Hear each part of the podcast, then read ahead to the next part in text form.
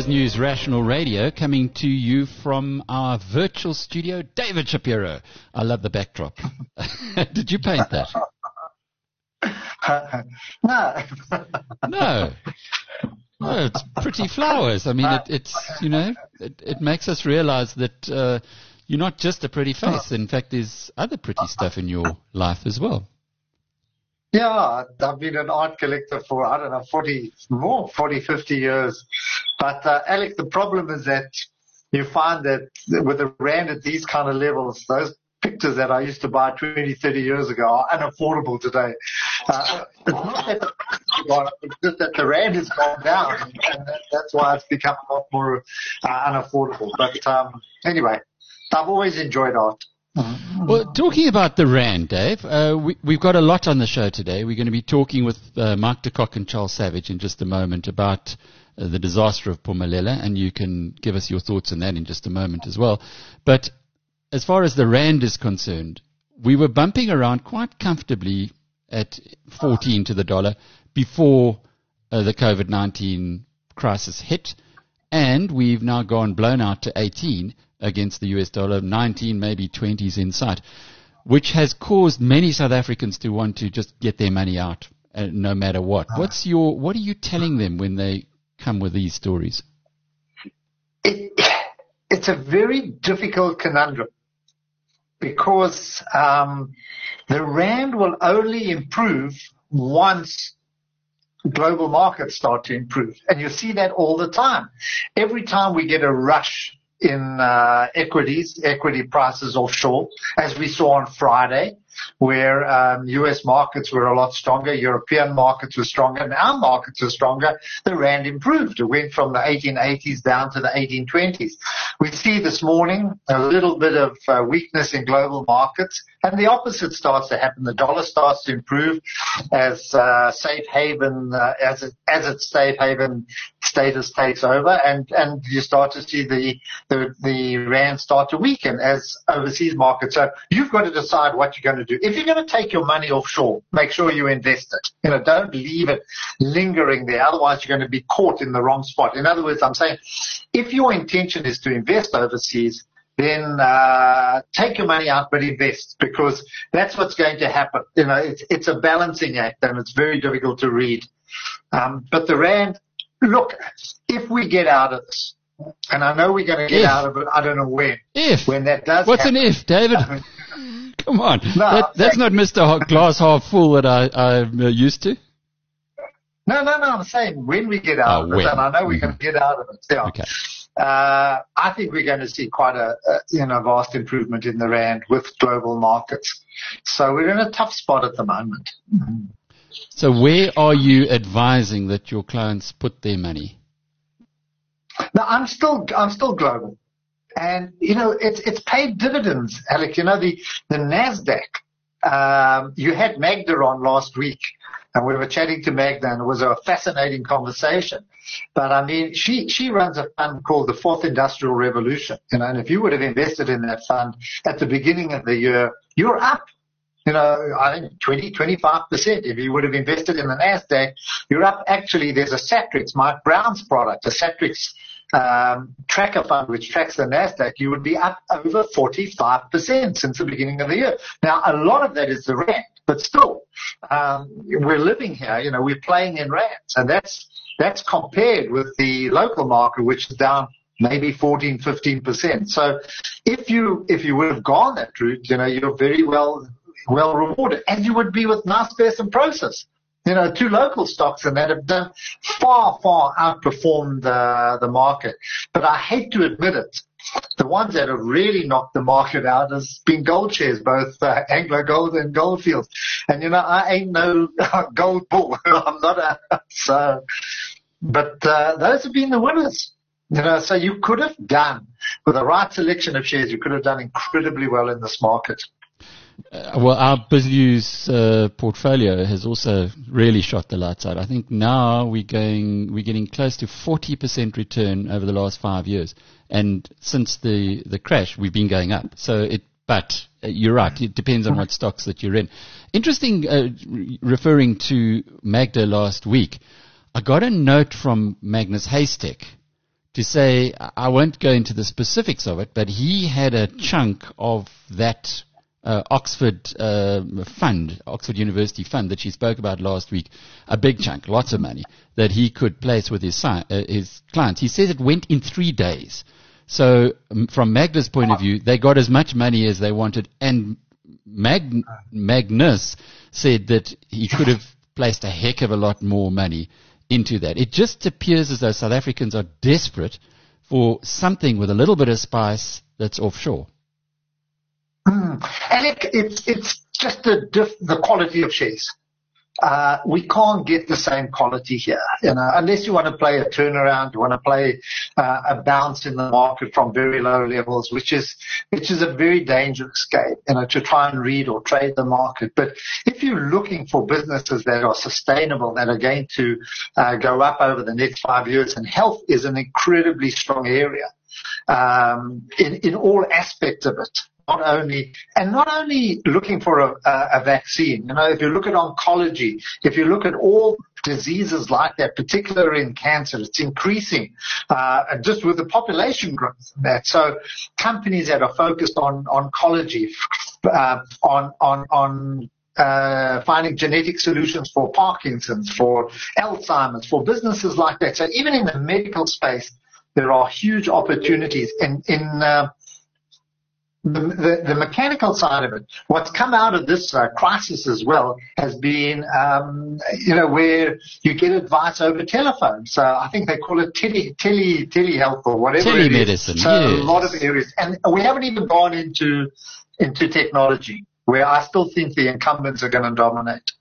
So that's why, you know, that's what we're looking for. Well, we are interactive. Uh, this is for the BizNews premium community. Uh, we can't actually let the whole of the BizNews community come into this because then the questions would just never get answered. As you know, last week, David, I think only half the questions were answered. But just to let you know that there's a little uh, box down the bottom which says questions. Uh, and in that box, you can actually write. In fact, let me ask my colleague, Stuart Lowman, to explain how the technology or the tech works. Stu, do you want to just take us through that in case I make some kind of a mistake? Thanks, Alec. All good. Um, so everyone's obviously list can hear us since yes, because I had no complaints. So the tech's working very well, Alec. Um, just on that questions, is on the panel on the right hand side, there's a drop down menu questions. If you click on that, write your questions and the Alec and myself will see them and we can go from there. That's that's it. Alec go. You can carry on your side. Brilliant. Okay, David, uh, the big po- topics that we're going to be discussing today. First up, we're going to be talking about Phumelela, uh, which went into business rescue. We'll be talking to two members of the Racing Association. Last uh, I, um, I knew, the Racing Association effectively owned about 30% of Phumelela. Uh, the two of them will be giving us more details on how the company got to where it was right now. But it is a company that's got lots of assets, very rich in assets. When it was suspended on Friday, market cap 40 million rand. Now, if you think just, just the betting shops that it's got, if you want to buy the betting shop license, you'll pay probably 2 million rand a license. It's got 80 betting shop licenses. So just for starters, that's 160 without all of the other assets as well. What is your take on this? Is this just a managerial disaster? Is it the wrong structure? Is it COVID 19? It, it, has to be COVID-19. there might be structural problems. I don't know. You know, um, th- there could be issues like that. But Alec, what concerns me about this whole issue is that last week we saw Comair, we've seen Phumelela, we've seen Edcon, all of these. It's not these businesses' fault. It's not their fault that we're in the situation. This is government's decision to close the economy. And what concerns me is that they actually get to a position like this. I can understand SAA. I'm not going to challenge SAA because it, um, that was already yeah, under pressure before this, uh, you know, before we stopped flying. But for other businesses, can you imagine how many others we're going to get like this? And that's what I can't work out is why there's no response from government to say we can't allow this to happen. We can't allow businesses such as um, you know, such as Phumelela to go, Phumelela, sorry, to, to go down and that. So I, I, I'm, I'm keen to hear why. I know you followed it for a long time and there certainly is a place for him, um, in the market. We know how vibrant that side of the business is, especially the sports betting, which is out of commission. whose fault is it? It's not their fault. We're also going to be talking uh, after 12.30 about the lockdown. I see Martin Kingston's already joined us nice and early. Nice to see you there, Martin. Uh, and uh, we'll be we'll be chatting more about that in, in some depth, and I'm sure that Martin's got lots of views on it. But just, David, your overview on lockdown. I had it, uh, I'm in fact going to have an interview with the only living South African Nobel Science winner. Mm. Uh, Professor uh-huh. Michael Levitt, who's at Stanford University. I'm talking, yeah, I'm talking yeah. to him tomorrow, Tuesday, yeah, uh, Tuesday afternoon. So we'll get his views on his former homeland. Um, uh, and yeah. he, but he's very, he's vociferously uh, strong. He says it's a huge mistake to have a lockdown. I'm sure there are people, other people in the business world who'd agree. But what's your take?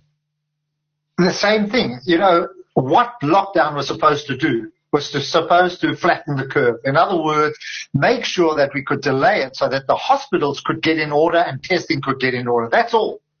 You know, I don't think there was any vision that this was going to take months. And I don't think anybody envisioned what the economic fallout uh, has been and what it's going to be.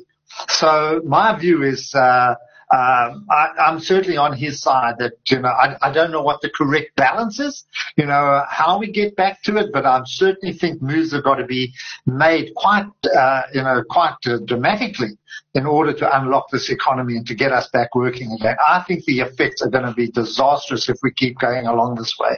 So I think globally those are my views, but I understand some of the complications.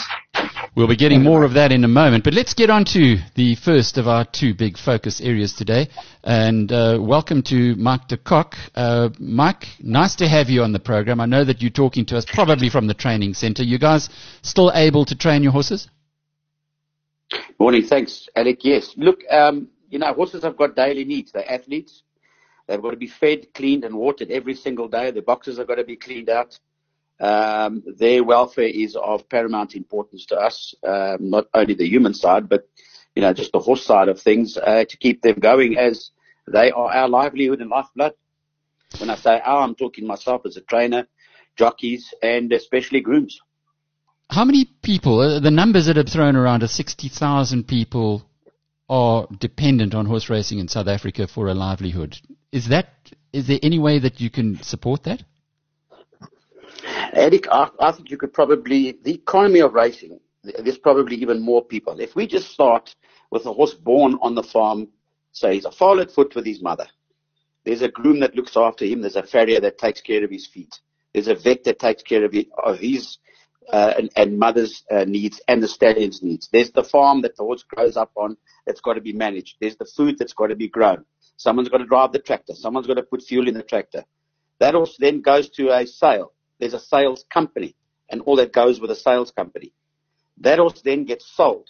You still there, Alec? Yeah, I'm here. Mm-hmm. Okay. That also still then gets sold. Then it goes into training uh, to to a trainer like myself, who has a groom take care of it, vets, farriers. Um, it's got to eat. So there's the agriculture, the food that's produced, the feed companies, the transport companies getting the horse to the races. The horse then gets to the races. There's a race, race track that needs to be maintained. There's hospitality at the track. There's betting. So there's bookmakers. There's betting shops, hundreds of them. There's um, advertising. There's media. There's print media. There's TV media. It goes on and on and on, uh, uh, and, and, the amount of lives that that one single horse touches. Incredible. Um, uh, uh so, you've, you've unpacked so it's. It's probably more more than over 100,000 in my opinion in terms of the, if you have, depends on how far you want to extend it. You even extend it to your Uber driver that drops you at the races, you know? Yeah. Charles Savage is also on the board of the Racing Association with you, and as you can see, he's on screen there. Charles, we know you at BizNews for Easy Equities. Uh, we won't be talking easy today. We'll be talking racing, however. And I want to just ask you if if you really are that besotted about this this industry that on your Twitter page, as we can see on screen now, uh, you have a horse up. I hope uh, not a donkey, that's having a look at the at the track in front of it. Yeah, that's a shot of Ryan Keys. Uh, it's a very nice shot on a very average horse. well, uh, and how did you get into this industry? But I suppose more specifically, how did you get into the governance of this industry? yeah, look, I grew up with it. So my father raced horses, and uh, Alec, as you know, it sort of gets into your blood, and once it's in your blood, it stays. Uh, how did I get into the RA? Is you get voted on by the membership of horse racing, uh, and so just about 18 months ago, Mike and I were both voted onto the RA. Um, and there were specific stakeholders in the industry that wanted uh, more assurance uh, and understanding of what was going on, and specifically wanted Mike and I to give our inputs and views. Um, and that was 18 months ago, so that's how we got involved.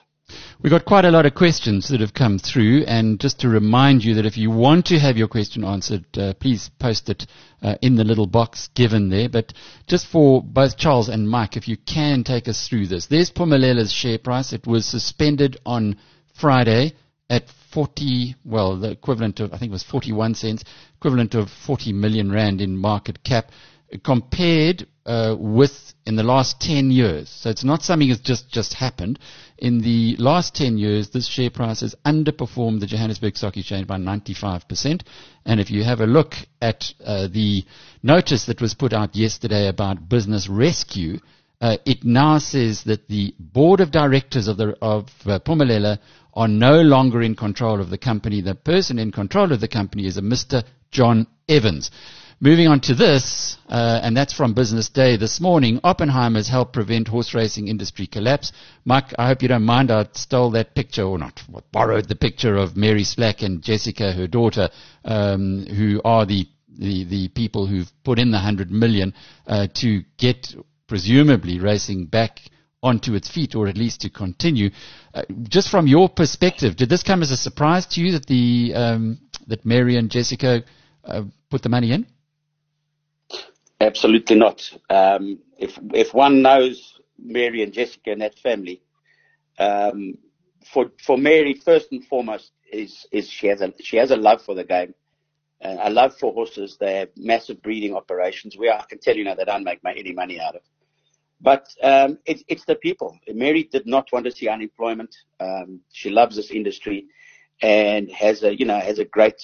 Uh, she's a great South African, a good South African, and, uh, you know, her, her key thing was that the welfare of the animal and the, and the welfare of the workers, and I mean, when I say workers from groom up, um, is her first and foremost concern.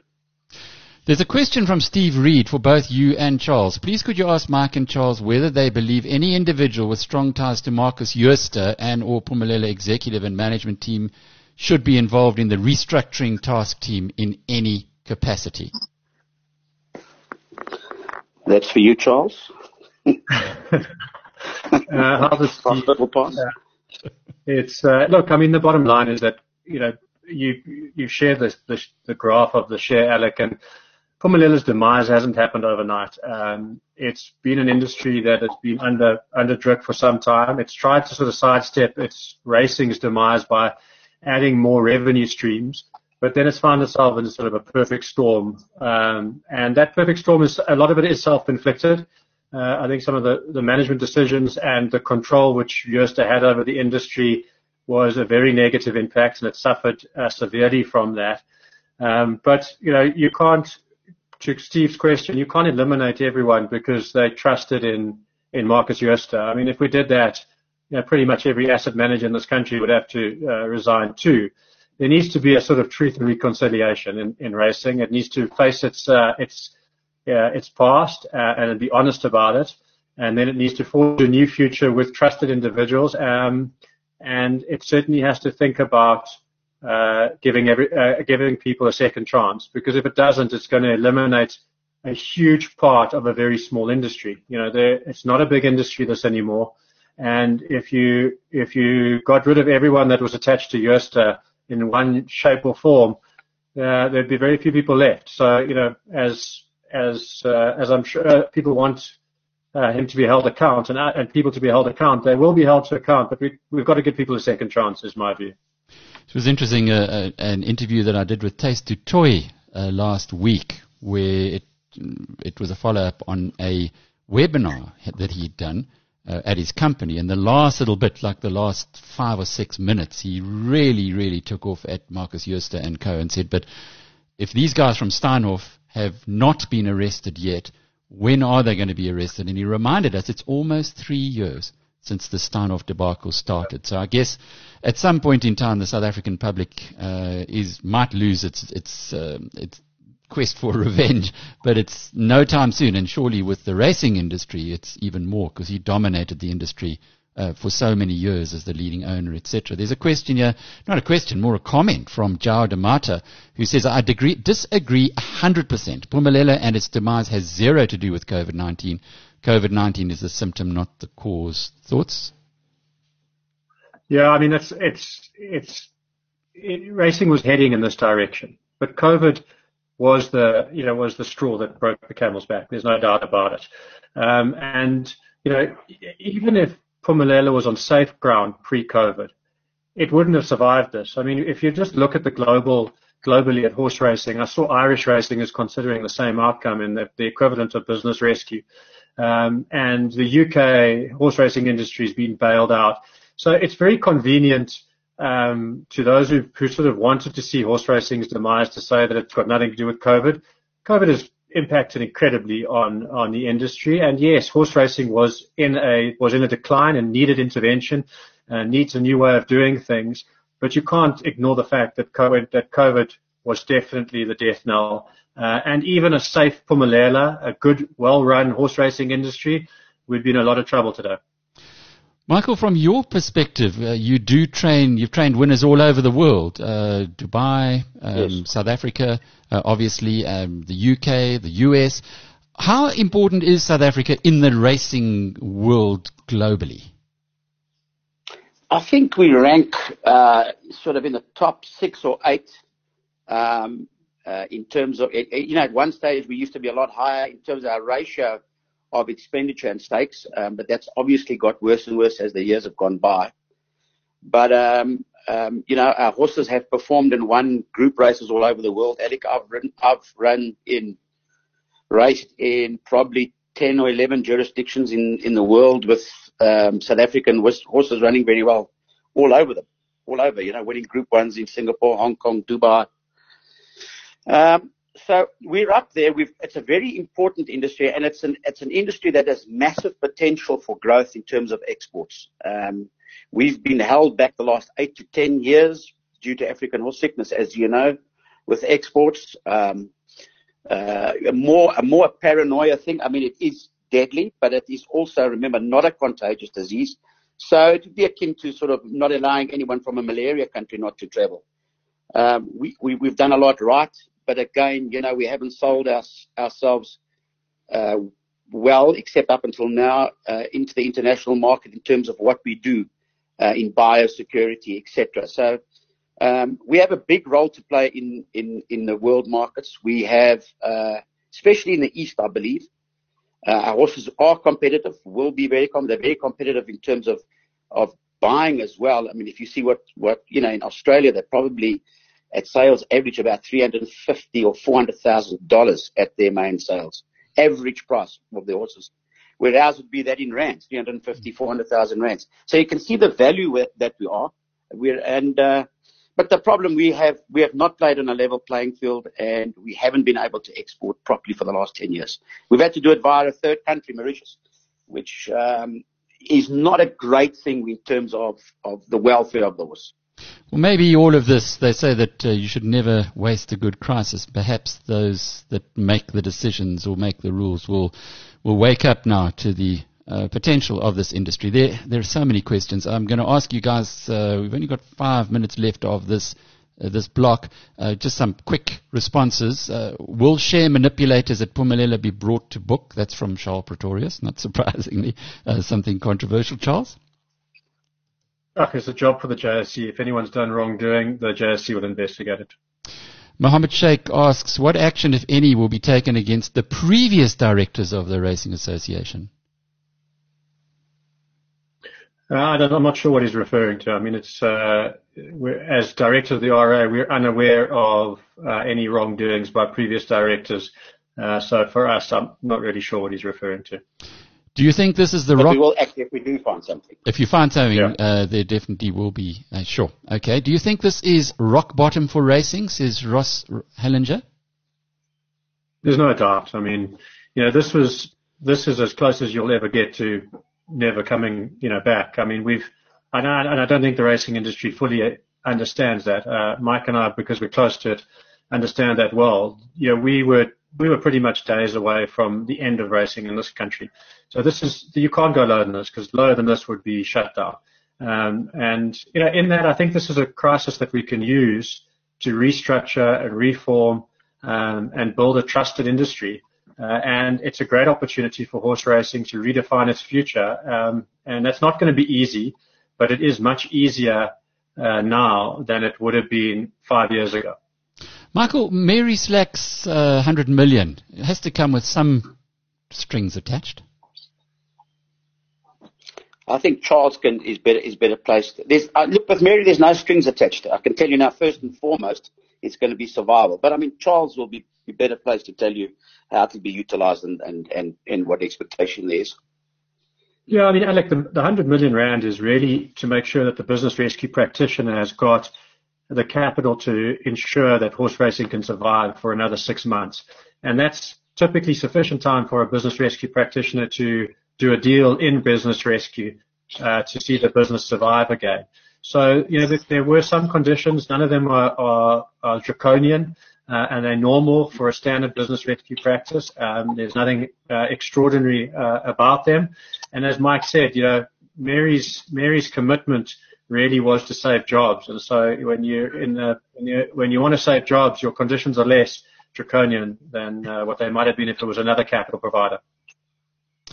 Uh, final question uh, comes from Joe D'Amato, who says, I never wanted to see horse racing's demise, but uh, the UK and Ireland are also victims of bookmakers plundering the sport. So I suppose there's lots of int- intricate uh, issues that are going to need to be addressed and, and focused. But Charles, I'd like to ask you a, a, a question. Some months, perhaps years ago, you were crossing swords with the Jooste group. Uh, I think it was at the time of the Western Cape racing being hived off. Did you get any insights then that you're going to be able to apply now that we are in a crisis, uh, or this industry is in a crisis, and it can now be resuscitated? Yeah, I mean, the thing that we tried to stop back then was we wanted Gold Circle to stay together, and that was the KZN region and the Western Cape, because we realized that they couldn't stand apart. And the bottom line is that that's, that's born, that's borne out now. Racing as an industry has to come together under a single banner. Uh, right now, there are three organizations in Phumelela, uh, Kenilworth Racing, and Gold Circle, and they have to come together. Uh, and importantly, in order for them to come together, there has to be a trusted council um, of people that are going to lead that that coming together. And horse racing has, is the most divided, untrusted industry I've ever I've ever been involved in. I, I mean, I've never seen an industry so divided and so untrusting of each other. And central to our turnaround is going to be to find a, a team that we can trust in, that brings all of those organizations together and races under a single banner. Failing that, we'll just fail to race a few years from now. Robin Lowe says, not a question, just a thank you to Mark Charles, the Racing Association Board, and the task team for everything that you are doing. And uh, Jason Dedicant asks, he says, this is not a scenario that is going to be completely sorted out in a short space of time.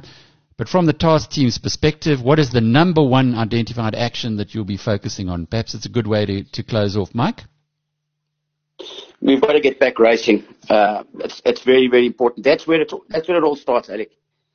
And uh, to get, get onto the race, get onto the track as soon as possible, and then we can get the, the economy of racing going again. Without racing, the horses racing, then nothing's going to happen. That's that's where it that's where it starts, and from there, everything you know, it's, it, it, the greater economy of, of racing is expanded.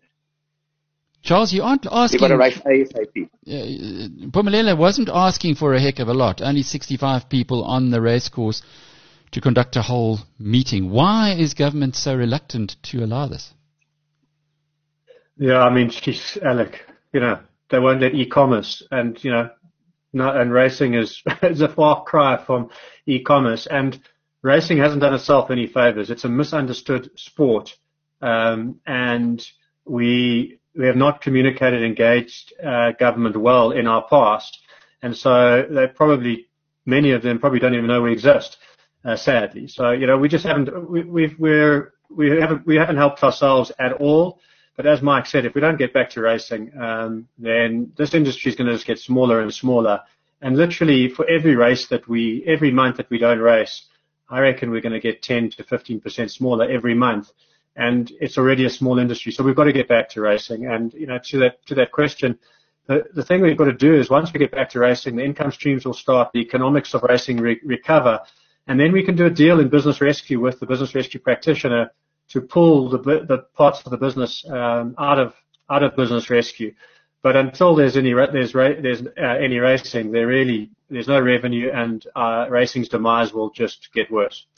Charles Savage, Mark de Kock, thanks for your contribution to Rational Radio this week. Dave Shapiro, 100,000 people, Michael says, uh, are uh, or jobs at risk here. You want to work that out a little bit more. You're probably talking uh, dependents. We know in South Africa, for every person who's got a job, there are quite a few dependents as well. It, it just seems like it's it's it's really all not necessary. 65 people, um, and, and perhaps you should start. Government should start trusting business to to not uh, make everybody sick of, just because they come to work. Well, I, that, that's the problem. I don't think, and it's not unique to South Africa. I think globally, um, I don't think anybody had a grip or understanding of the supply chains or the multiplier effect or how businesses are so intricately uh, connected. Um, I don't think that was thought out. You know, we're locking down business, etc. And, and as I said earlier on, the intention was for a very short time, not for as long as we've seen it now. And and the big fear and the big discussion point at the moment is that uh, the longer this goes on, the more permanent those job losses will be. That's the big fear. So it's it's a difficult situation. I'm, I, you know, I know where my my sentiments are. You know, I just think the sooner we get back to work, uh, the better. Of course, with conditions, you know, with with safety conditions or health conditions attached. Well, as you can see on your screen there, it's uh, welcome to Martin Kingston. Who I'm glad you were with us earlier, Martin, because you could hear what one industry uh, is going through and it doesn't appear as though it's a heck of a lot that's required to get this industry going again. Just give them uh, 60, uh, the permission to carry on racing with 65 people on each race course. Yet 100,000 jobs do look to be uh, at, at, at play here, at risk, were it not for Mary Slack uh, and her daughter coming in with 100 million rand to keep it going for a while, that might have been the end of the road for horse racing in South Africa.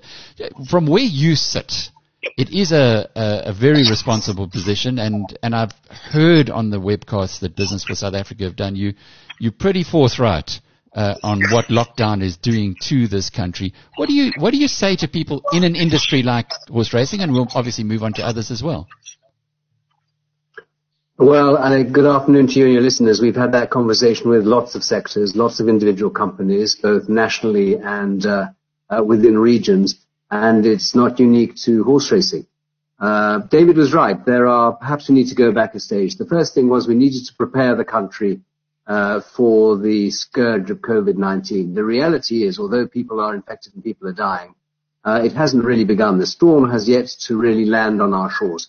Uh, we know that uh, we're going to see a surge or a spike probably in August or September. That's many months away, and we needed to make sure that our first line of defense, our health uh, defenses were in place. And that's not just the individuals and the uh, uh PPE, uh, but it's the hospitals, whether they're existing hospitals or field hospitals as well. And we've taken the five weeks that we've had to be able to uh, put those systems in place. But at the same time, we have been effectively training very radically uh, economic activity. And our view as Business for South Africa is that within certain protocols, and I'll elaborate upon them, we need to return the economy to full productivity as quickly as possible because we can ill afford to have a conversation about lives versus lives, people who have existing conditions who can't get access uh, to uh, health support, or lives versus livelihoods as more and more people become either unemployed or are unable to support themselves and their broader broader families. So uh, we think that with the necessary and requisite health and safety protocols, uh, we should be returning people uh, to work. But we need to stop and pause for a moment. The reality is that effectively uh, dealing with the contagion uh, requires, first and foremost, to have an effective containment strategy, that's lockdown, but it has to be accompanied with uh, appropriate procedures in terms of screening, testing, tracking and testing, tracking and tracing, because only with those procedures are we able to uh, establish with some level of uh, empirical data the spread of the infection and the velocity of the spread. Uh, now, we don't have that information at the moment. I think there's been much written over the last few days about it and we need to radically accelerate that.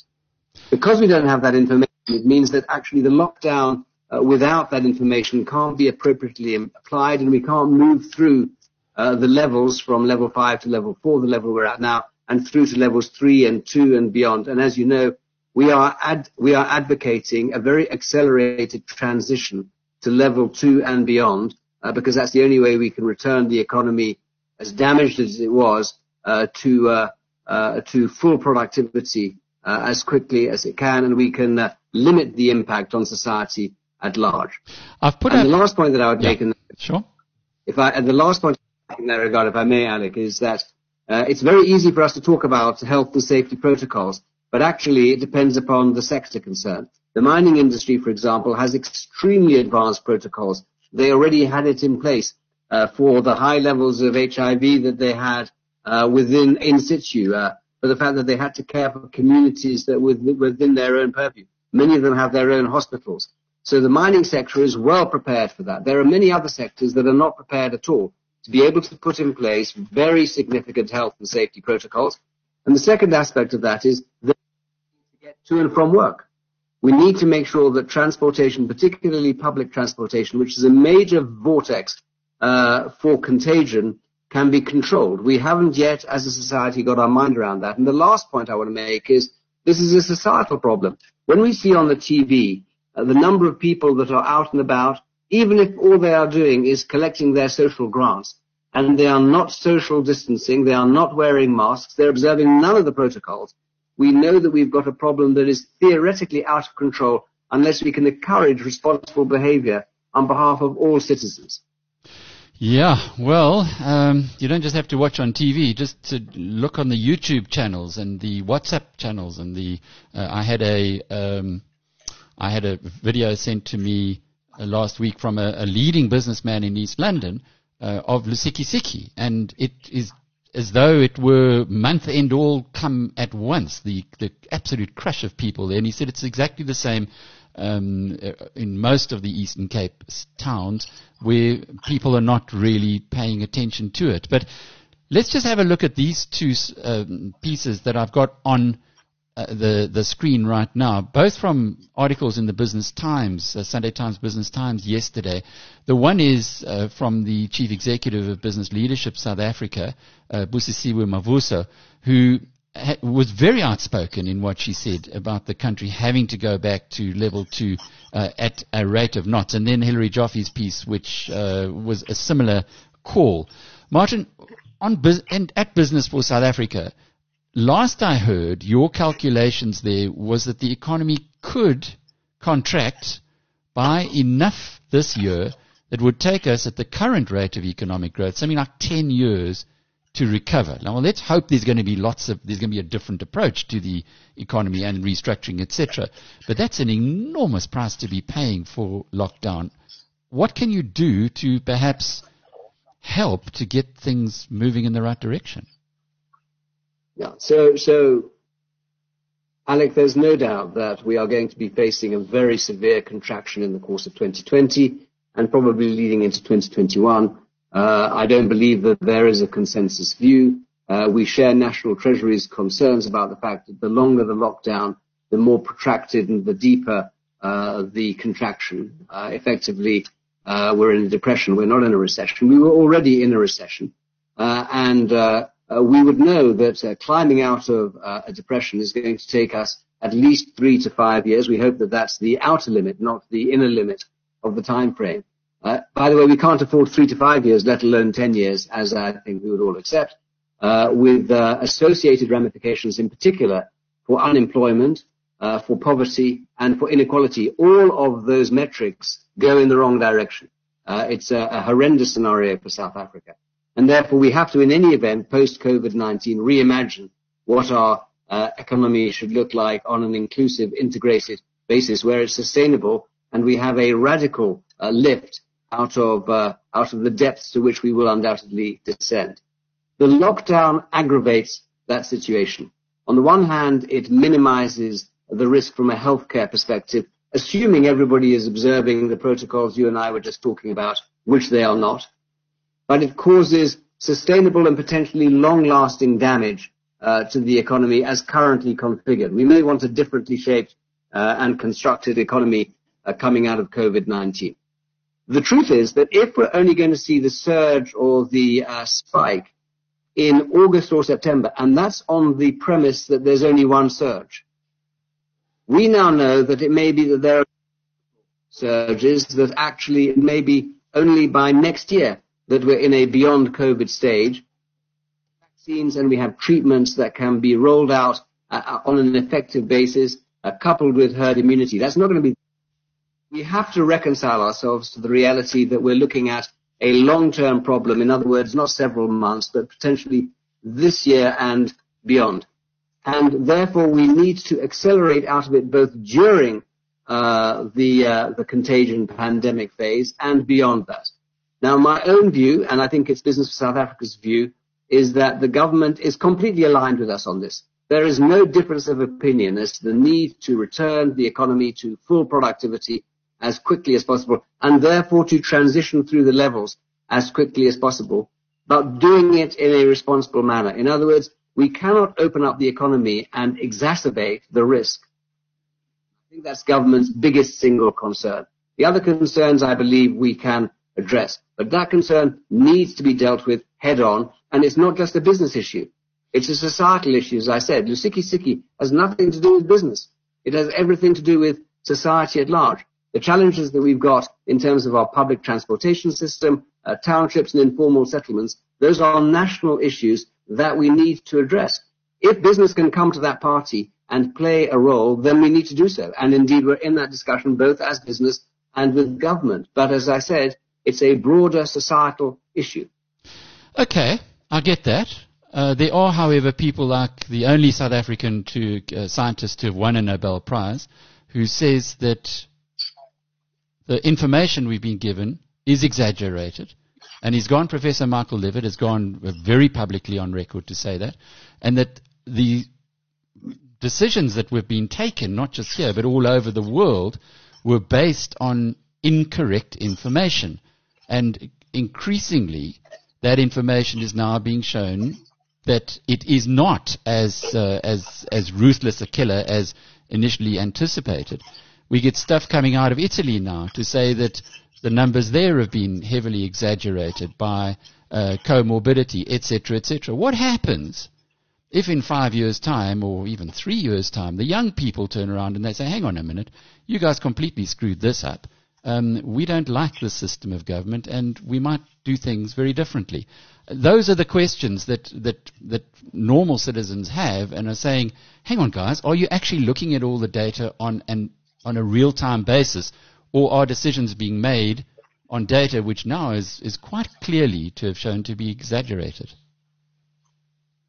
So, uh, Alec, you put your finger on uh, the biggest issue. None of us, not even Nobel Prize winners, by the way, are experts on COVID-19.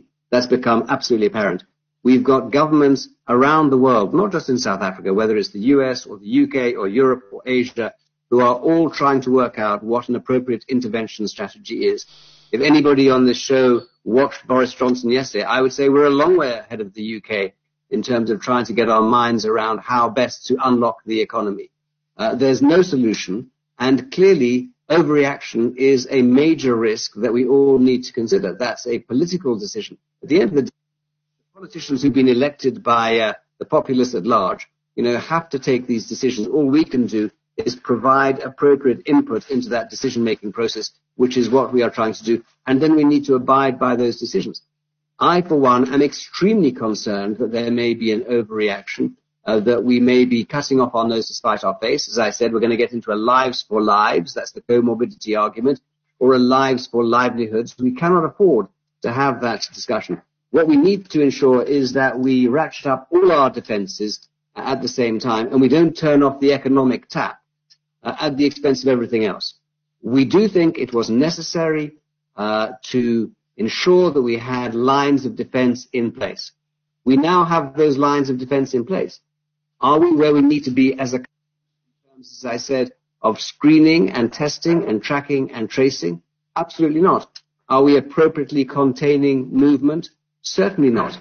And we need to revisit those, I think, on a, on a dynamic basis. I think there is no point in assuming that because we thought that an approach was correct three months ago or two months ago, that should be hardwired, which I think is the point you're making. We need to revisit that on an ongoing basis and we need to adjust it to circumstances. And indeed, as you say, as more information becomes available, uh, we need to be flexible and dynamic in our response to that.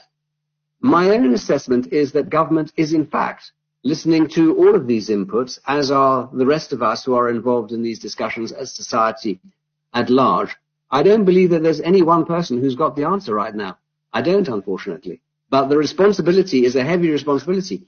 When we look at national treasury uh, projections, which under a worst case scenario see seven more people, million more people more being added to the list of the unemployed, moving narrow unemployment to 50%, not youth unemployment, narrow unemployment to 50%, which means we're probably talking about youth unemployment in excess of 70%.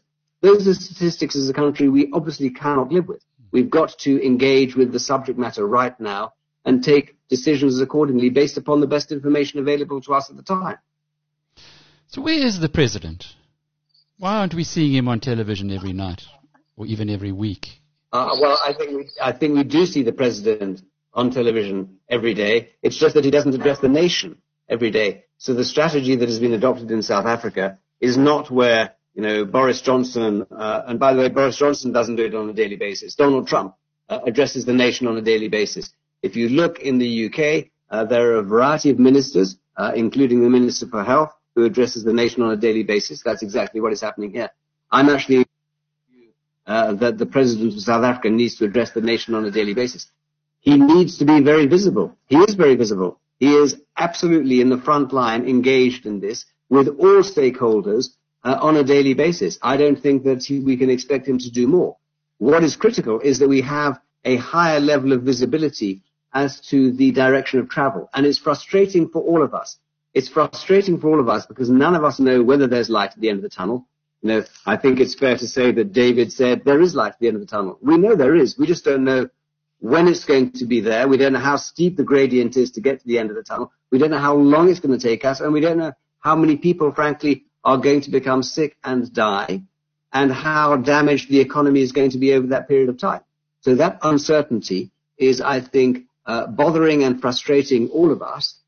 But I don't believe the government is in a better position to be able to prophesy that uh, than you are, frankly, Alec, on this show. None of us have that solution to what we do know is that it's going to be with us for the foreseeable future, both the contagion or the pandemic itself, the infection itself, and the, and the after effects for the foreseeable future. That is for sure.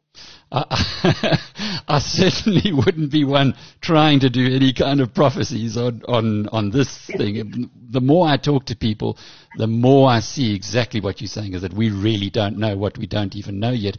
But just a, a, final question before David uh, puts his all back in. What did you make of the actuaries from Panda who maintain that 29 times more people will die as a result of the economic contraction than from COVID itself.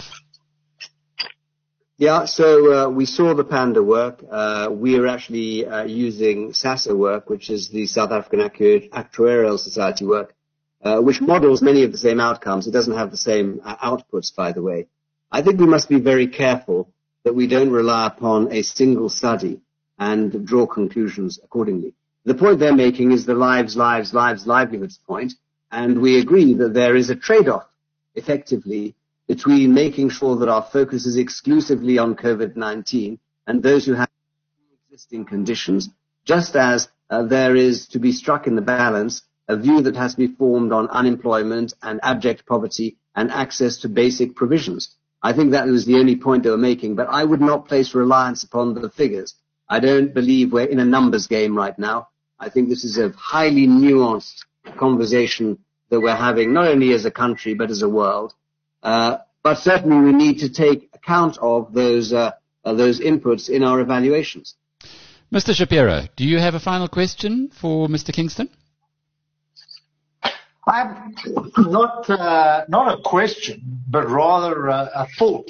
And I suppose I'll put it in the, the, way of a question. I think the one thing that bothers me, and I, am reading a, a, Churchill book at the moment called The Vile and the Splendid, or The Splendid and the Vile, which is a, a look at his life and conduct put together by diarists during the Blitz.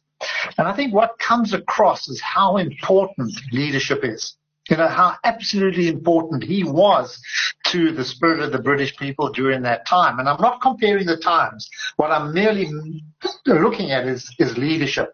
And I asked Martin on a global level, what has disturbed me throughout this entire period is that no, there, there isn't one leader that has stood out. Perhaps Jay, uh, what's her name, Jacinda down in uh, New Zealand, and maybe even Australia maybe even Angela Merkel.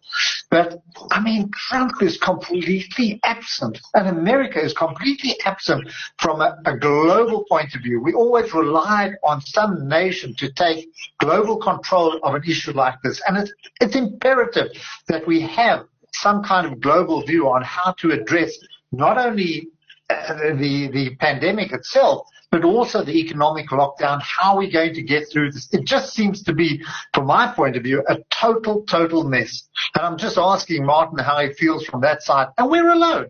You know, we're alone, South Africa. We're trying to do it alone. A small little country at the bottom here with people, as Martin has described, you know, who don't adhere to uh, social conventions and, and, uh, you know, behaving the way we should in a situation like this. But I'm just interested in his perspectives on the global side of it. Yeah. So, so my sense is that, uh, David, you're absolutely right. What we have seen over the last few weeks has been parochial, myopic uh, sentiment that has crept in globally. Every single country has locked its borders and focused domestically.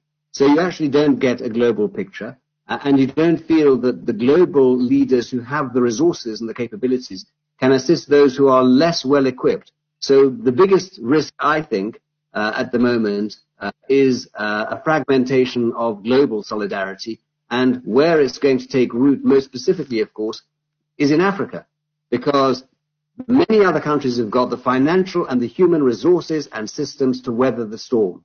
Africa, frankly, does not. South Africa is better placed than most other countries on the continent. And if we don't address the economic, the healthcare and the societal considerations, which ultimately become political considerations in the rest of the continent, they will visit themselves on South Africa's shores as well as in the rest of the world. We've seen almost no evidence at all. If you think that uh, President Ramaphosa, in his part-time job, if I can put it that way, as AU chair, you know, has to deal with this, and he has raised a fraction of the money for the AU that we were able to raise for the Solidarity Fund in the time available, it puts these things into perspective. When we have global pledging conferences, and the amount that is pledged is much better than nothing, but frankly, is a drop in the ocean relative to the amount of fiscal stimulus that is being discussed in Europe, or the UK, or Japan, or China, or the US, I believe that should give us some cause for reflection. Because when the pandemic has gone, you know, it's going to leave a very long shadow in the rest of the world and specifically and particularly in Africa. I think it's just not on the agenda. It needs to be. Just is being caused societally. You know, we talk about two lenses. We talk about the economic lens and we talk about the healthcare lens. There's a societal lens that we need to think about very, very quickly because the fabric of society is fraying. And that is exactly where leadership again, David, I would say, has a role to play and not just leadership, which is of a political nature, not just leadership business, but from civil society. We need to see leaders emerge who are speaking of a common hymn sheet about not only how we're going to deal with the immediate challenge of COVID-19, but how we're going to reconstruct the country thereafter as a consequence. Martin, final question for you. David, uh, don't go anywhere. You have got dozens of questions, literally, that they're going to keep you busy with on, on investment matters. Um, but, Martin, a final question. When you're talking, and there's a big business audience listening to this.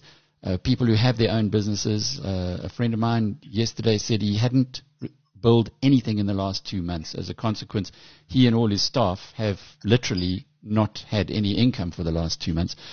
What message can Business for South Africa and yourself as the as the lead of the business part of Business for South Africa give to entrepreneurs or, or small business people? Well, we, we are certainly of the view as Business for South Africa that the most exposed are indeed the entrepreneurs and the small business people, which is why we put out a call two weeks ago uh, for all SMMEs to be paid in full and on time uh, because they don't have the luxury of liquidity buffers that larger companies may have. I'd like to hope, and by the way, that doesn't just apply to the private sector. It applies to the public sector. They also need to pay their suppliers on time. Uh, we're going to have to gird our loins for the next few months. We know that. We're going to have to see to what extent we can uh, supplement the support that has been announced by the president, the 500 billion rand that was announced. Because frankly, although it is absolutely critical, it's not adequate for our requirements over the next several months. Uh, and we need to see how business as a whole can rally together because there is no doubt that this is not going to be a short-term problem that we're going to have. It's going to live with us for several months and certainly into 2021 and maybe 2022. Um, and therefore, uh, we're putting in place systems. I'd like to think some of the systems that are putting in place are working. They took some time to get up and running. The TERS scheme, for example, but it is now beginning to work. We're getting, beginning to unblock it, where uh, we can alleviate some of the immediate pressures on uh, your friend and his staff which I think is a universal problem within South Africa. Martin Kingston, thank you very much for coming on and, and uh, sharing your insights with us today. Uh, we really appreciate that, David. Uh, okay, well, what do you make of that? You've had two pretty heavy issues to deal with today. The first one with Phumelela, where Mark de Kock says 100,000 people, he reckons. Uh, Phumelela yeah. said, said 60,000 direct jobs. Um, that's a that's a chunk of the economy, and it just seems a little bit like the cigarette story, where uh-huh. really, if you're selling cigarettes, is it really going to make that much of a pro- is it that much of a problem? Um, if you like we learnt in uh-huh. prohibition with Al Capone, etc., in the 30s in, in the United States. If you ban something, uh, the criminals will just move in and, and clearly seem to be doing that there. So that's the Phumelela story. And then moving on to the other story, which is the lockdown issue. I know Martin, uh, I suppose, is in a, a, bit of a tricky situation, uh, given that he engages with government and he, he surely can't be too confrontational with them. But, yo, that is a, a challenge to try and get that turned around. But he does he does set out a program, and I think the program is just behaving responsibly. I know Boris Johnson have uh, they've changed their logo now to stay alert, you know, not to to stay isolated. I don't know what it was before, but now stay alert. And and I wonder how we do that in a country like South Africa, where um, you've got people who are living in, in areas where they're in such close proximity. They haven't got the room that we have. They haven't got the houses. They haven't got the social uh, areas that we do have to, to live our lives. And, uh, you know, we're quite comfortable here. And I feel very, very sorry for them. And, but I still think we have to introduce the protocols. But he said something very important. The mines have always done it. You know, and, and we as a country did it for, for HIV uh, we went out and we tested. We went to businesses and we tested and we continue to test in an effort to try and get on top of it. And you have to congratulate the country for being uh, well ahead in that instance. In, in that instance. So we've done it before. All we have to do is use the same kind of approach, um, you know, to, to get to, to overcome this. Yes, which is meaning washing your hands, putting, uh, you know, putting masks on and behaving yourself properly and that. So hopefully there was something we can get out of. But I, I think the, what's absolutely imperative is to, is to actually get people back in, in the offices and, you know, try and get the economy going and the effects, you know, the multiplier effects of that economy. Mm. Okay, let's get to your questions uh, from your vast fan club, and it is vast, David. Uh, starting off with uh, the first one here comes from Peter Salter, who wants to know about Sasol. Is Sasol a buy at these levels, Mr. Shapiro? You know, it, it's such a difficult question. I mean, we've recovered so much there. They still have issues. You know, they have balance sheet issues. They have the volatility of the oil price, which is up 5% one day, down 10% the next day. We don't know where oil is going. Um, and they've got to manage themselves through it. Do you buy it at these levels? You know, from my own personal point of view, uh, from a trading, you know, if, if the, if the markets keep going up, which they seem to want to be doing, you're going to get Sasol going up as well. But I, I think you mustn't ignore the issues that are surrounding it. You know, do your homework on it. Just don't be blind and, and buy it. Know what you're buying and know what, what's there, or, you know, what faces there. So, if, so, we, if we got, uh, I'm in no man's land at the moment. I we, missed it. I missed it up. I must say, you know, I missed that massive, massive 300% gain. But um, look, it, it's it's uh, it comes back to the Phumelela situation as well. You know, when I, it was an interesting conversation to listen to Charles and to listen to Mike, particularly Charles, going to the background of it, saying, "Look, this was an industry in decline that needed to be relooked at," and all that's happened is is is the pandemic has just taken it over the edge. And I think maybe Sasol as well as a business that had to relook at itself. It went into Lake Charles blind you know, obviously things weren't, uh, there wasn't much control over it. It, it, it went out of control for them and they found themselves under huge pressure, heavily indebted, not realizing that you're going to have the pressure on the oil price. You know, I don't think that formed part of their discussions when they looked at the projects. But, um, so you've got to look back and say, okay, where do we go to from here? Can we swing ourselves out of this? The moment. I think it's going to be a long process upwards. So that's why I'm staying out of it. But from a trading point of view, who knows? Just looking at Phumelela on the on the screen now, David, uh, you can see the volume at the bottom, and there were some big ah. volumes on the 30th of April at 80 cents. It's now 40 cents. You know, nearly two, one and three quarter million shares. Mm, not good, eh? So That's not good in, in, the sense of of uh, whether someone was getting out. You know, who was getting out of it. I'm not looking at who got in. I'm saying who got out. Yeah, look at that. There's a there's uh, it just suddenly as the demise began, you could see that that volume uh, traded on that side. And I guess if you were to uh, look at Sasol as well from a similar situation it also gives you those kind of a pic- uh, that that kind of picture of a very high volume period, uh, trading period there. And I'm going to just take you to that graph on the Wall Street Journal as we talk, um, and you can see there, Dave, from what date was this? Around about uh, 6th of March. Look at those volumes so compared with the previous volumes over going back years. You see, you see what's happened is that's why Charles is smiling all the time because uh, people can't go to the horse races, they can't back on on sport, so they're now starting to back on the stock exchange, and those of them coming back in in in um, in big volumes and that. I think a huge number of people taking a punt. And Alec, they were right. Do you know that if they got it at those low levels, these these retail punters who came in actually got it right and they're going to be able to brag about this for a long time. Uh, the question is, where do we go to from here? Can we continue that upward trend or that?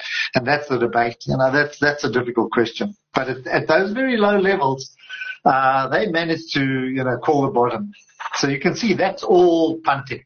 82 million shares. I mean, he must have been making a fortune. Easy equity. Uh, there's a question here from Rick Lowe who says, how do the panel view, well, how does David view companies in the 5G environment? Oh, absolutely. It's it's a big big area, and uh, there's so much attached to around you know around it. Um, 5G is going to be a game changer, and we're already in that. You know, we're already in that area. So the cloud, 5G, um, security around 5G, uh, programming around 5G, uh, all of those companies are going to to benefit. Personally, we've got I've gone for Salesforce, which is a, a programmer. You know, as you as we are doing now, you're storing your information on 5G in the cloud. Sorry, you're storing it in the cloud. And it's the companies who are going to be able to access that information, analyze it, artificial intelligence, that are all going to be the beneficiaries of, um, you know, of, of 5G. 5G is nothing more than the fast transmission of data, you know, which makes what we're doing now a lot easier. So I think anything around that kind of any any tech around that area, I think is well worth looking at. Salesforce, $125 a share um, uh, mid March, $175 a share today. Sure, David, and the technical analyst would tell you it's broken up above the simple moving average. Uh, mm, that's a good one. Uh, you should have, should have, shared it with well, us earlier. What's very interesting is that we've been looking at uh, ESG. You know, it's a subject now which is going to grow in importance. Mm. In other words, behaving yourself. And it's not that you can find companies, specific companies, you know, that are, are in that kind of area. What happens is every company is going to be assessed on ESG. And we've been looking at that quite carefully, and Salesforce is one that, that fits the bill, that does come through, uh, you know, ticking the right boxes. So I think every time we look at a company, we don't want, you don't want those listeners, you know, challenging us on, on, on, um, climate change and, uh, uh, governance issues, you know, as, as you had to, as poor old Charles had to handle on with Markus Jooste. You know, you don't want those questions anymore when you select a share. But Salesforce fits those bills, as does Accenture, as does uh, other companies called what's it? Splunk. I think there's another company called Splunk, also in that kind of area. Marc Benioff, I thought that was the man. 49,000 employees, as you can see there, and uh, a very sizable business already. Uh, Salesforce, $158 billion in market cap. Uh, Mike DeToy wants to know from you, David, taking money offshore now, but hedging against the rand strengthening. How do you do that as a private investor? I, I said that in the early part of uh, you know of the program. I said if you are going to take off money, make sure you invest it because uh, it's a difficult time. It's so difficult to read the rand at the moment. You know, I believe that as we get global markets or as we come out or when we come out and global markets pick up, the rand's going to improve quite dramatically. But you want to make sure that you're not exposed, you know, that you, cause, cause you could lose money on the rand, but you could make it up by, by going into the market. So that's the conundrum. You know, if you are going to go offshore, invest it. Otherwise, you can wait here and, you know, to see what happens. Well, let's just it's hope. difficult. You're, ta- you're having a bet. If you're buying the rand, surely you're having a bet at the way that the government is managing this COVID-19 crisis. And if you don't think they're managing it well, well, then that 18 and a quarter might be a bargain when you look into the future. Uh, you know what's what's been interesting, and, and you can never get into the mind of of investors. It's always the challenge, but uh, our bonds are doing incredibly well. Why? Because uh, when you've got a world where there are negative interest rates or zero interest rates, uh, if you look at our 10-year bonds at 10, 11%, um, it, it becomes attractive regardless of what you think the economy is going to be. And I think Martin painted uh, a very bleak picture of where we could be going. And yet the market tends to ignore that. So as more money comes into our bond market, you know, the more, the stronger the rand will be, the more inflows will come. And that will happen as things improve. So the worst is being probably discounted in our market. Mm-hmm. Look at Prosus, yeah. Well, that's Benjamin Pretorius's question. Why is Prosus so popular lately? Wow, it is. It's really done well, hasn't it? Well, it's, it's tech orientated. And Have a look at what's happening in China. Um, they're increasing their stimulus efforts. Uh, they announced another package now. I haven't gone into the details. Came out this morning, but Tencent, I think, it's it's perfectly placed for where we are. You know, for people who might be isolated um, at, in their homes. It, it just offers every element from from gaming to communication to payments to everything. You know, I think so. Don't ignore Alibaba. Do not ignore uh, uh, Tencent. So that's the underpin. But you have got a Bob van Dijk who's looking for other opportunities, all of which are going to benefit. If he can get the, I know he's got classifieds going there, but if he can get food delivery, that's, that's going to be another big, big winner in an e-commerce world, you know, and I think people are getting pretty used to ordering it from home. So, so, um, you know, I, I still think this has been a great investment and, and continues to be, um, the, the substructure or the foundation of any local portfolio. But isn't that interesting when you look at this chart as well? The blue one is Tencent, and that's telling you, Benjamin, why Prosus has been so popular. This is a Rand story, so you take Tencent's price and then you take it in in uh, the rand depreciation, and you've got uh, you've really literally got the, the reason for Prosus. So thanks for that, David. Uh, there's a question here um, from Johan Odendaal who says, so a company that was has one leg in health and the other in IT should be well positioned. Hmm. Interesting point. Which one? You know what? Amazon. of course. Of course. Amazon did that big deal with Berkshire Hathaway. Yeah. With Berkshire. They Berkshire, they're doing it with JP Morgan and they're getting their health, uh, you know, their healthcare, um, product together and they could be big. Have a look at that and, and, and do not underestimate, uh, um, Amazon's power in going into the health industry as well. Jeff, Uh, Jeff fascinating Bezos. story. Clever. I mean, what a what an absolute. Well, Warren Buffett says it. He says uh, that Amazon has surpassed all of his expectations, and he doesn't know how you beat it. Uh, and it's a little bit like he had that view on Google, if you remember a few years ago. So there we go, Johan. You've got uh, Amazon, which, by the way, is the biggest share in our global portfolio uh, because it really just has done so incredibly well over the last five years. And you can see there, uh, we bought in around 300 and, uh, it was around 327, I think, was the share price then uh, in our portfolio, and it's now sitting at 2,379. Put on $2,000 since then. Very nice. Uh, let's get on to this. Sorry, David.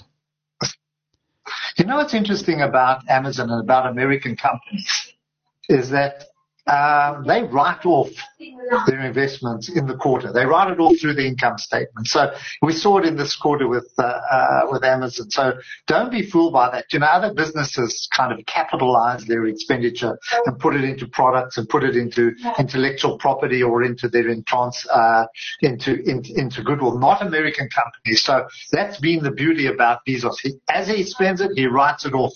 So what you see is what you get you know, and it's it's very important. Do not be fooled by quarterly, or do not be put off by some of these quarterly statements. Very important that, Yeah. that uh, one, one does need to, if you're invested there, go and l- watch the quarterly results, or sometimes they don't actually uh, videocast them, but you can at least listen to them. Uh, Paul Jeffrey says, so David won't be swapping his art for horses anytime soon. uh, he wants to know though, is, is Telkom attractive at 19 Rand a share? I don't know. I it, it's you know they've tried very hard, but it's um, it should be an industry that's doing incredibly well, um, mainly because of its data transmission or sales of data. But they're doing that at very very small margins. And um, That's I, a I'm- I'm horrible not graph, sure. David. Um, look at that chart. Wow. That's a one year chart. It's come down yeah. And I think a, a lot had to do with, uh, uh, you know, management are really trying hard, but I think they've got so many legacy issues that they're carrying, particularly on the voice side of it. Um, we've got a new product here, which is a Telkom phone, which is great. Which is my old landline made into a cell phone. You can walk around the whole house and you've got all the benefits of a cell phone. So they really are trying, but it's an industry which, uh, you're competing in, in very low margin products and yet the investment that you have to make, your capital investment is still very high. And we were talking about 5G. You know, when these businesses go into 5G, there you are, they have to lay out huge amounts of money. And what do we do? We don't want to pay for the product. We want to go sit in Starbucks and get it for free. So, so it's, it's, they've got to change their model, which um, I know AT&T and Verizon and all other businesses are trying to do by introducing streaming type products. But um, I haven't got very strong views on this. Well, had you bought Vodacom rather than Telkom three years ago, Yeah, you would have outperformed it massively, more than double. Uh, and in fact, as th- that's the blue line. It's the tel- uh, Vodacom is the blue line.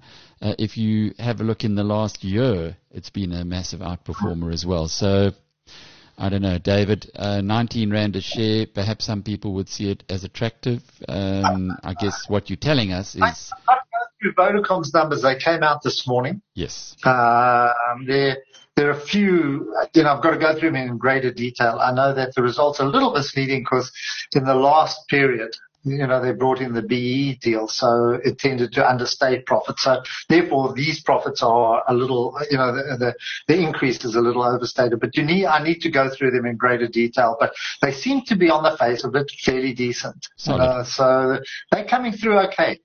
Well, remember they've also had that massive uh, surge in volumes through lockdown. Um, so they're probably well positioned for the future and they're spending more money on it. And you're seeing the way that the, uh, the, the, bandwidth, we're all getting used to faster bandwidth now and they're actually feeding us a little bit like, like addicts in a way. We're just being fed with faster bandwidth and we don't want, we won't want it to be taken away. Dave, two last questions. Uh, has South Africa fallen off the fiscal cliff? Uh, says Ivor Fletcher. And if so, how do we get out of it? With great difficulty. I think I think it's going to be a hard, hard path upwards.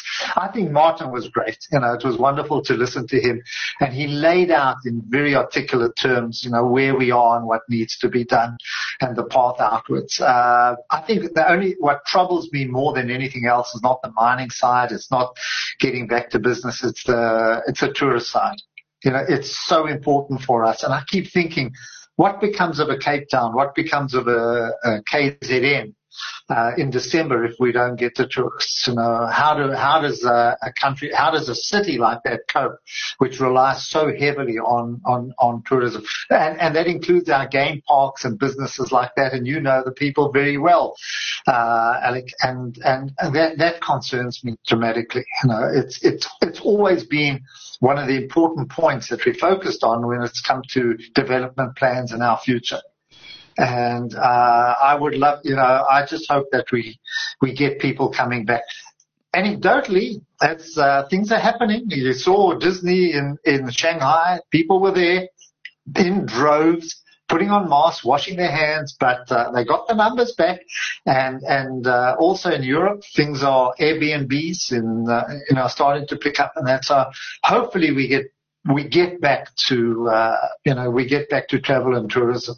Massive, even if it's slow. Yeah, massive, massive challenges. And a business first approach is the only thing I think that's going to get us out of all of this. And I'm, I'm not sure that we've got that mindset instilled yet in those who are making the mm. big decisions. And just to close off with, Anthony Rotenbach wants to know, is a wrapper fund the best way to invest offshore?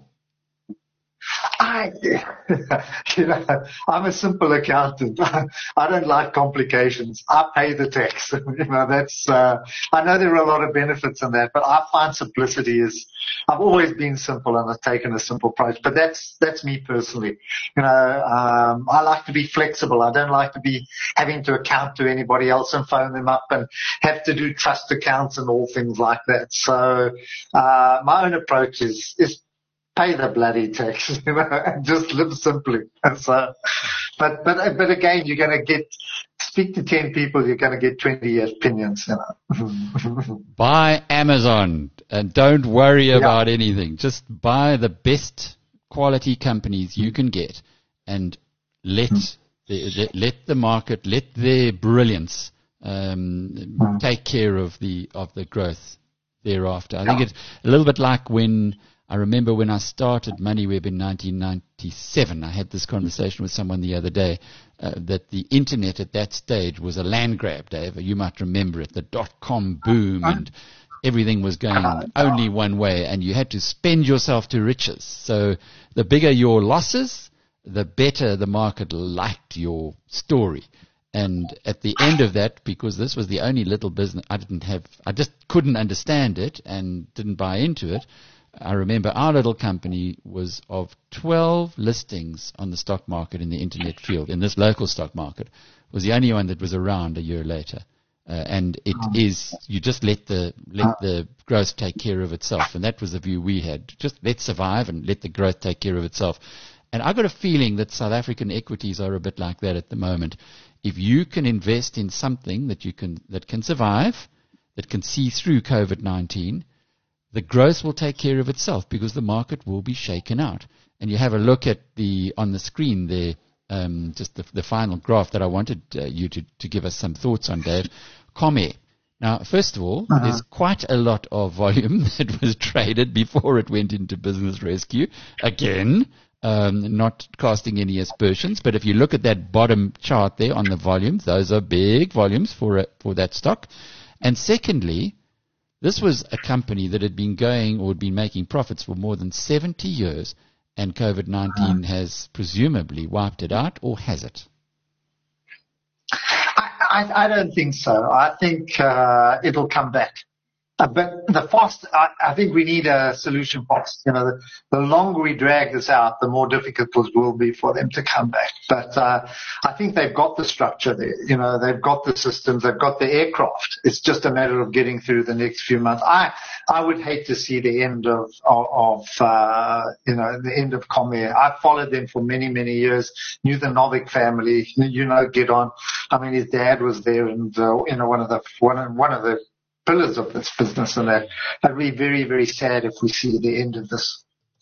Um, SAA was in a different position. It was very, it was weak before we started. Um, I know that they're trying to get it back up on its feet again, but uh, I, I, hope that we see both of them coming back. I know that it's a very political and difficult point to discuss, but I would I, I, I would hate to see the end of SAA. I would hate to see the end of us having a, a choice, you know, to to go across. I think otherwise air travel is just going to go through the roof. It's going to be very difficult for us to travel overseas and hugely expensive.